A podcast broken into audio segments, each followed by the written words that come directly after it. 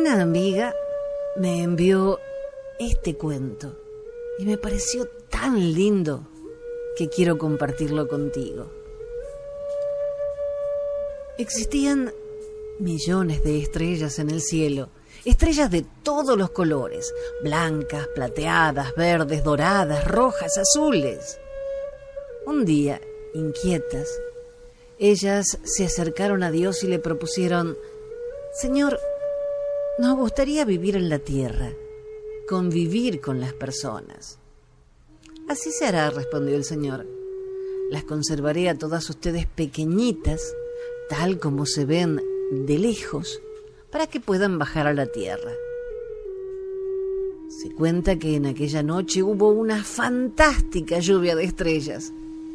Algunas se acurrucaron en las torres de las iglesias, otras fueron a jugar y a correr junto con las luciérnagas por los campos. Otras se mezclaron con los juguetes de los niños. La tierra quedó entonces maravillosamente iluminada. Pero con el correr del tiempo, las estrellas decidieron abandonar a los hombres y volver al cielo, dejando la tierra oscura y triste. ¿Por qué volvieron? preguntó Dios a medida que ellas iban llegando al cielo. Señor, no fue imposible permanecer en la tierra. Existe allí mucha miseria, mucha violencia, hay demasiadas injusticias. El Señor les contestó, claro, ustedes pertenecen aquí al cielo. La tierra es el lugar de lo transitorio, de aquello que cae, de aquel que yerra, de aquel que muere. Nada es perfecto. El cielo es el lugar de lo inmutable, de lo eterno, de la perfección. Después de que habían llegado gran cantidad de estrellas, Dios verificó la cantidad y habló de nuevo.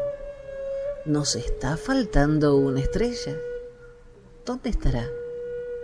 Un ángel que estaba cerca replicó, hay una estrella que resolvió quedarse entre los hombres.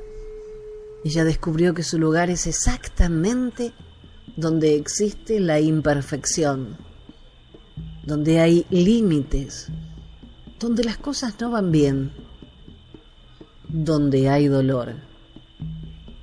¿Qué estrella es esa? volvió a preguntar. Es la esperanza, Señor, la estrella verde la única estrella de ese color. Y cuando miraron para la Tierra, la estrella no estaba sola.